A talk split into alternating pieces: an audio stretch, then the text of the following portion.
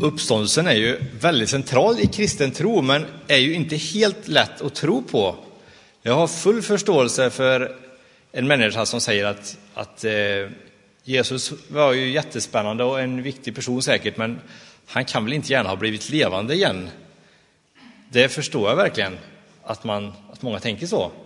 Och om du sitter här och tänker så, så ja, jag klankar inte ner på dig, jag klandrar dig inte för det. Eh, det skulle ju vara lite lättare att tro på uppståndelsen om man som kvinnorna i berättelsen här till exempel fick vara med och se stenen undanrullad och så kommer man in där och, så, och möter en ängel som säger det. Då, då, då är det lite lättare att tro och ta till sig det, eller hur? Men vi som bara får, får läsa om det liksom och höra andra berätta, det är ju inte lika lätt att ta till sig, eller hur? Eh, och det här med att Jesus har uppstått, det är någonting som verkligen går utöver vårt förnuft. Och förnuftet säger ju såklart att är man död så är man död och då blir man ju tyvärr inte levande hur gärna man än skulle önska att, att folk skulle kunna bli det. Eh, så uppståndelsen är liksom utöver förnuftet, men jag skulle ändå vilja säga att uppståndelsen är liksom inte mot förnuftet. För det finns väldigt mycket som faktiskt talar för, förnuftigt alltså, som talar för att Jesus har uppstått.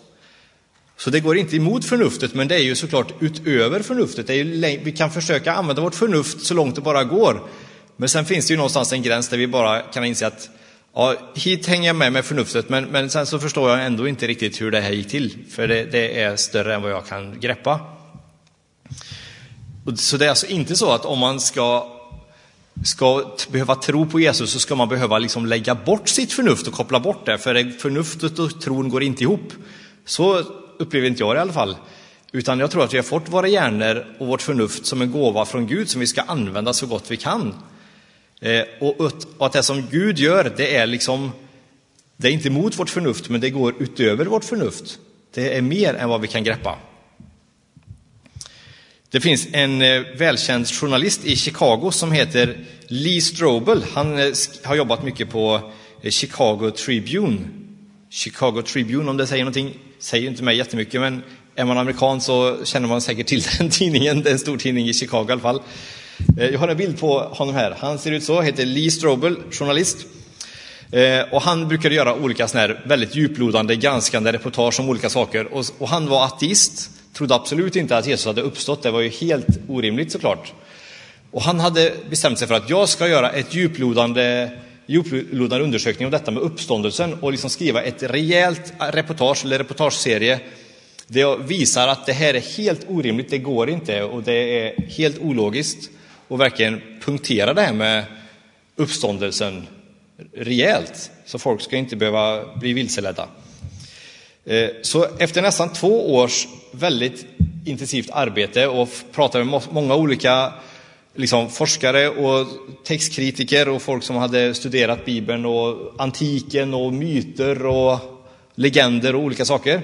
Då kom han fram till den här slutsatsen som överraskar honom själv väldigt mycket. Och han har skrivit om detta i en bok som jag har här, som heter Fallet Jesus. Då har han skrivit så här. Inför denna överväldigande lavin av material som talar för Kristus var den stora ironin att det skulle krävas mycket större tro för mig att hålla fast vid min ateism än att tro på Jesus från Nasaret.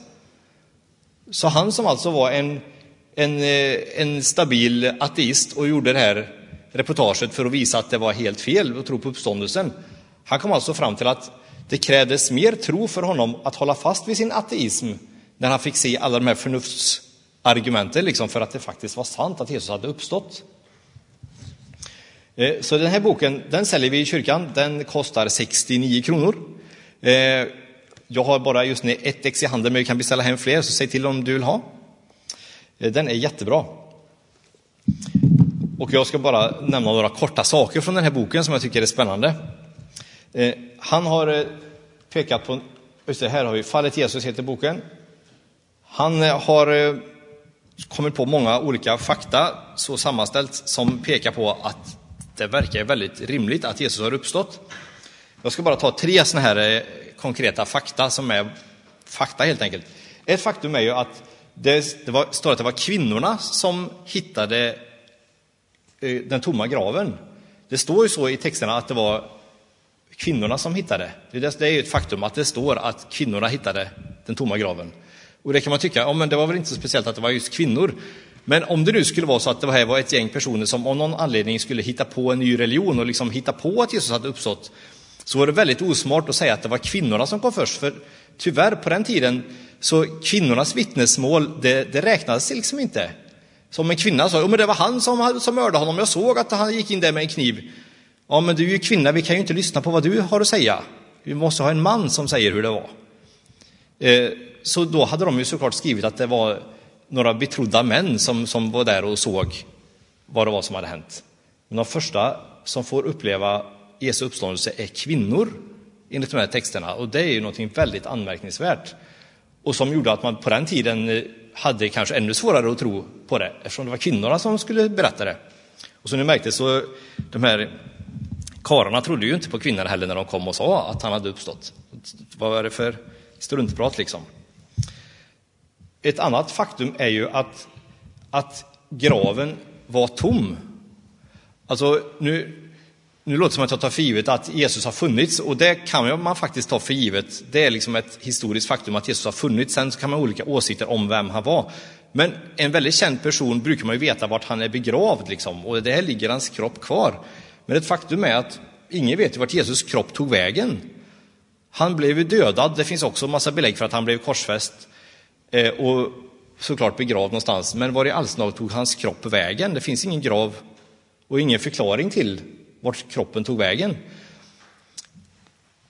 Redan på Jesu tid, det står i Bibeln att direkt så, så bestämde de här eh, som hade sett till att han blev dödad och soldaterna att de skulle sprida ut ett rykte att Jesu lärjungar hade tagit kroppen. Eh, så det ryktet spred sig väldigt mycket. Och att de sen påstod att han hade uppstått, fast det var de själva som hade snott kroppen. Eh, och det kan ju låta som en bra hypotes, men alltså om man om man också sen luras och säga att han har uppstått, varför skulle de göra det? Man brukar ju luras för att tjäna någonting på det, eller hur? Men de vann ju ingenting på att säga att Jesus hade uppstått, utan tvärtom. Av Jesu tolv vänner så var det bara, av hans närmaste lärjungar, liksom, så var det bara en enda som blev gammal. De andra blev ju avrättade undan för undan just för att de påstod att Jesus hade uppstått. Och om det var de själva som hade gömt kroppen då borde de ju ha liksom backat till slut och säga, men okej, vi, vi, jag, jag ger mig, döda mig inte, vi har hittat på allting, vi gömde honom för vi ville så gärna att han skulle uppstå, vi ville att folk skulle tro det, eller vad det nu var de skulle velat. Men de gav sig ju inte, utan de var ihärdiga och fortsatte att påstå att men Jesus har uppstått, han lever. Okej, men då dödar vi det då, så gjorde de det. Till slut var det bara Johannes kvar, honom satte de på en öde ö liksom. Så var i all sin dar tog Jesu kropp vägen? Sen så fanns det ju ett gäng soldater och det fanns ju de här meningsmotståndarna, de här fariseerna. Och man kanske kan tänka sig att de snodde kroppen.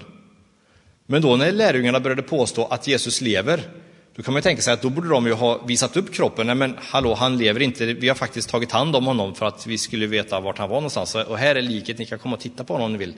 Men det var ju ingen som hade något, något lik att visa upp. Han var ju bara borta liksom. Så graven var tom. Och det finns ingen logisk förklaring vart han tog vägen. Och sen så kan man ju tänka sig så här. Ja, ett faktum till är att tron på uppståndelsen fanns direkt. Så redan i den äldsta, äldsta kyrkan så trodde man att Jesus hade uppstått och det var liksom en viktig del i deras tro. Sen så Ja, sen kan man ju inte veta om han verkligen hade uppstått, men det är ett faktum att de trodde det direkt. Liksom. Eh, och då kan man tänka sig att, att ja, men det var liksom bli, kan ju bli legender, det fanns ju jättemycket legender på antiken, det finns ju än idag om olika saker. Och att eh, det broderas ut och det läggs till en massa fascinerande detaljer om en känd person och så blir det någonting helt annat så småningom. Men detta hände liksom direkt. Det finns en forskare vid Oxford University tydligen som heter Sherwin White. Och han har forskat just på hur myter under antiken kom till och hur lång tid det tog innan en sån här myt, för det finns ju många sådana myter, hur lång tid det tog innan en myt kom till. Och han sa att det tar minst två generationer innan en myt kommer till. Från att det lever en, en person och det händer en viss händelse tills att det blir en myt av det, så tar det minst två generationer. Men man kan ju se rent historiskt att alltså i jättegamla kristna texter att de trodde ju jättetidigt att Jesus hade uppstått. Det hann inte gå två generationer. Däremot efter ungefär två generationer, då bildades det faktiskt en massa myter om Jesus. Och de skrevs ner i några mytiska eh, böcker som kallas för eh, apokryferna, de nytestamentliga apokryferna. Och de har man plockat upp nu för de är väldigt spektakulära och spännande på många sätt. De heter Tomasevangeliet, evangeliet, Eh, och eh, det finns många olika sådana evangelier. Evangelium enligt Maria från Magdala, som vi såg på bilden här till exempel. De uppstod under, alltså inte första århundradet utan på hundratalet, förstår ni? Jag menar inte mellan 0 och 100 utan efter kanske mellan 100 och 200, kanske till och med upp till 250-300. Då hade det gått så lång tid att det började bli myter om Jesus. Och de skrevs ner i de här eh, Thomas-evangeliet till exempel, som enligt forskarna är från den tiden. Liksom. Så där har vi de myterna om Jesus. Om man vill hitta myter om Jesus så finns det verkligen sådana i de här apokryferna. Då. Men de hamnar ju aldrig i Bibeln, för man var ju noga med att de böckerna som är i Bibeln ska ju vara de äldsta som är direkt från Jesu lärjungar eller deras nära vänner, liksom. Från den tidiga, verkligen tidiga, de tidiga åren. Och i första Korinthierbrevet 15, det här som Per läste från, då skriver till, till exempel Paulus där att det finns ju jättemånga som fortfarande är i livet som mötte Jesus och fråga dem ni och berätta, får de berätta själva vad det var som hände. Så det var ju verkligen tidigt som folk upplevde att ja, men jag har sett Jesus. Och det kan ju vara svårt att förklara på något annat sätt än att han verkligen hade uppstått. Det är svårt om så många olika personer får hallucinationer och, och sådana saker. För det var väldigt många som sa samma sak. Ja. Så kan man ju undra, ja, men okej, han kanske uppstod, men det var hur som helst 2000 år sedan, det spelar väl ingen roll nu. Men det har väldigt stor betydelse. Eh, den här Lee Strobel, han insåg att oj, det här har ju hänt, han har uppstått. Och han insåg också att det här får ju vissa konsekvenser för mig personligen. Jag kan ju inte gärna vara ateist och samtidigt tro att Jesus har uppstått från döden. För om Jesus har uppstått från döden, då måste det betyda att att han är den han sa att han var. Liksom. Så han, jag ska punkta kort några korta punkter där. Jesu undervisning till exempel, man kan ju tänka sig, det är många som tycker att det är väldigt god undervisning, hur man ska vara mot varandra och så här. Men det är inte bara goda etiska råd i största allmänhet, utan det är ju verkligen eh, gud, en gudomlig insikt som vi får ta, ta vara på där. Någonting som vi verkligen kan lita på och bygga våra liv på. Det är jättespännande. Så Jesus och det han står för och hur han var och vad han sa, det kan verkligen vara normen för i våra liv, vad som är rätt och fel. Det är inte så lätt att veta. Vad är rätt och fel? Hur ska man vara mot varandra? Liksom? Men det är en väldigt bra grund för våra olika val i livet. Och någonting annat som jag sa till barnen här också. Om har Jesus uppstått, ja men då lever han ju. Då är inte Jesus bara en historisk intressant person, utan en person som är Gud, som lever här och nu, som vi kan ha en personlig relation till. Det är ju jättespännande. Så när vi träffas här och har gudstjänst så är det inte bara att vi, vi minns en fantastisk person, utan Jesus är mitt ibland oss här och nu. Och vi kan ha en personlig relation till honom. Och att Jesus är Gud. Och därför kan han vara med och påverka våra liv på olika sätt. Han kan förändra situationer, han kan förändra mig själv. Han kan ge mig kraft, och styrka, och hopp, och uthållighet och tålamod.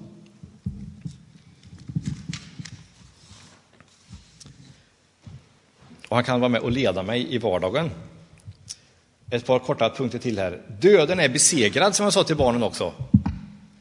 Att Jesus seger över döden är också våran seger över döden. När du och jag kommer dö, det är ju det enda vi kan veta, eller hur? Att vi kommer dö. Ingen kommer överleva det här livet. Ingen kommer levande härifrån tyvärr. Ehm, men när vi dör så har Jesus varit där förut, förut och besegrat döden. Det finns en fortsättning. Han erbjuder oss ett evigt liv tillsammans med sig i himlen. Det är ju jättespännande. och betyder ju verkligen någonting än idag.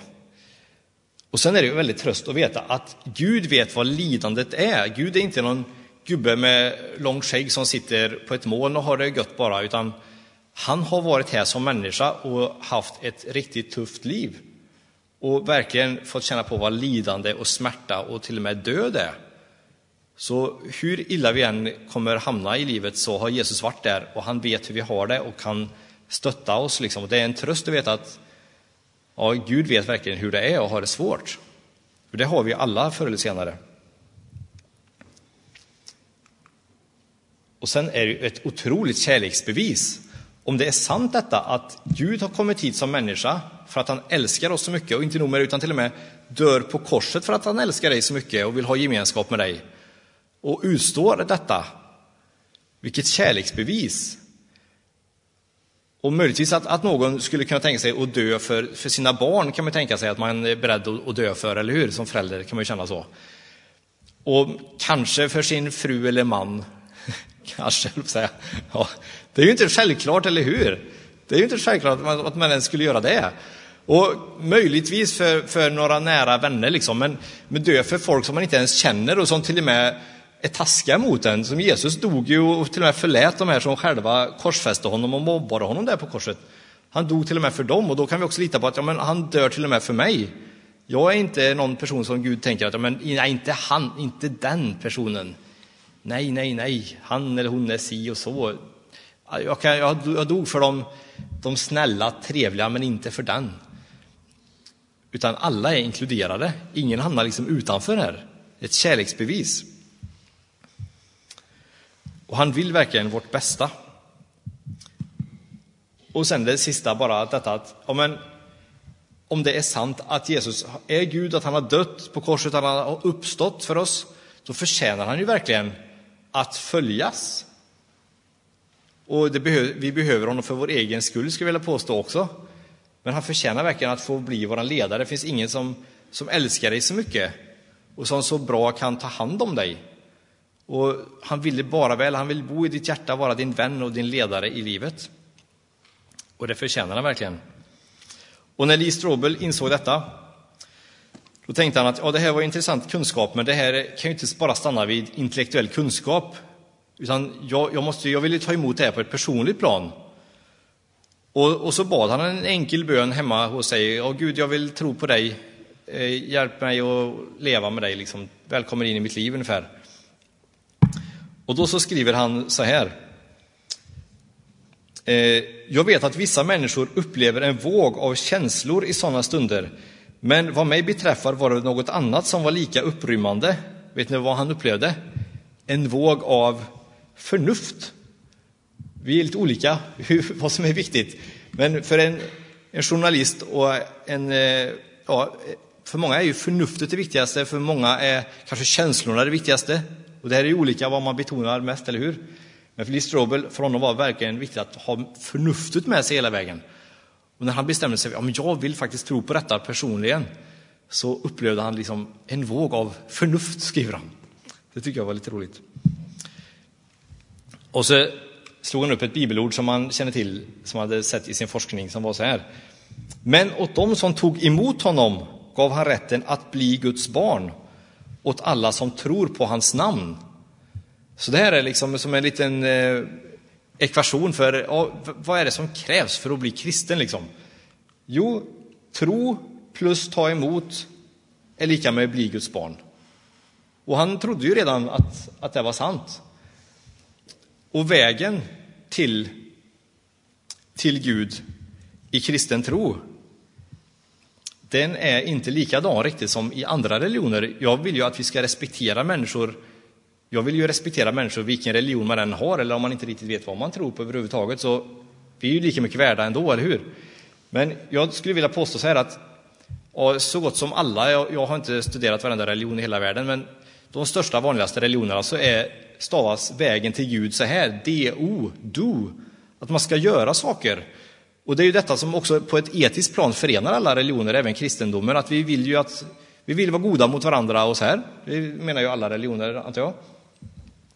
Men i de andra religionerna så är det just detta som är själva vägen till Gud, att man ska liksom måste förtjäna Guds goda vilja liksom. Och när man har varit tillräckligt god tillräckligt länge, då kanske man samlar på sig så mycket karma efter hundratusen återfödslar eller kanske enligt Koranen att goda gärningarna väger över, så är det mer goda gärningar än onda gärningar i de här vågskålarna till exempel. Och det finns olika tappningar i olika religioner, men kristen tro är inte, alltså på rent, det är klart att vi vill att vi ska vara goda mot varandra, men det är inte detta som är vägen till Gud enligt kristen tro. Utan det stavas så här, D-O-N-E, då blir det dan. Att det är någonting som redan är gjort. Det är inte vad jag gör som öppnar vägen till Gud för mig, utan det är vad Jesus har gjort. Så han, han har liksom redan öppnat vägen. Jag behöver inte öppna någon väg eller bli godkänd. Utan tack vare Jesus så är alla människor redan godkända, om man säger så. Och det vi har att göra det är att ta emot. Tro plus ta emot är att bli Guds barn. Och det är ju så enkelt så det blir ju svårt, eller hur? Men ska, behöver inte jag först bli, bli en god människa, ska jag bara ta emot? Vi är så vana liksom att betala för oss och göra rätt för oss. Och det är just detta som kanske är det svåraste med kristen tro. Att ta emot det Gud vill ge oss som en gåva. Det, det hade kanske känts bättre för vår självkänsla om vi visste att jag har minsann presterat, jag har jobbat och slitit och jag har delat ut traktat och jag har delat ut eh, matpaket och jag har kämpat och sålt allt jag äger. Jag är minsann förtjänt av att vara Guds barn nu. Det känns så gött. Vi har ingenting att liksom förhäva oss själva. Även om jag vet att, att, att jag som kristen och många med mig ibland kanske verkar så att ja, men titta, titta på mig, jag är kristen, vad fin jag är. Det är ju helt fel. För jag har inte gjort någonting för att förtjäna att bli Guds barn. Det är ju Jesus som har gjort det. Det är en gåva som vi bara får ta emot. Det som kallas för nåd. Eh, och jag tänkte så här att vi ska få en chans att kanske för första gången eller kanske för tusende gången återigen få ta emot den här gåvan som Gud har gett oss. Då finns det en enkel bön som jag ska läsa här. Den kommer upp här och jag läser igenom den nu. Sen så läser vi igenom den allihopa och du som känner att jag, jag vill inte tro riktigt så här, men du kan bara rabbla med helt enkelt. Det är ingen magisk, det är ingen Harry Potter-formel, så det händer inget om man bara rabblar med. Men, men om du känner att men jag, det här vill jag verkligen, det är det här bönen jag vill be nu, så, så kan detta få bli ditt hjärtats bön. Och då är det som att du liksom får ta emot det Jesus har gjort för dig, för första gången eller för tusende gången. Nu läser jag igenom den här bönen. Jesus, tack att du har dött och uppstått för mig. Välkommen in i mitt liv. Kom med din renhet och förlåt mig allt som jag gjort fel. Kom med ditt liv och gör mig till ett Guds barn. Kom med din kraft och hjälp mig leva som du vill. Tack att du har hört min bön och att du vill vara min bäste vän, alltid. Amen. Nu ber vi eller rabblar den här bönen tillsammans. Men är det här din hjärta, ditt hjärtas bön så är det en bön och Gud hör din bön då. Och då har du tagit emot det Jesus har gjort för dig. Vi läser. Jesus, tack att du har dött och uppstått för mig. Välkommen in i mitt liv. Kom med din renhet och förlåt mig allt som jag gjort fel. Kom med ditt liv och gör mig till ett Guds barn. Kom med din kraft och hjälp mig leva som du vill. Tack att du har hört min bön och att du vill vara min bäste vän, alltid. Amen.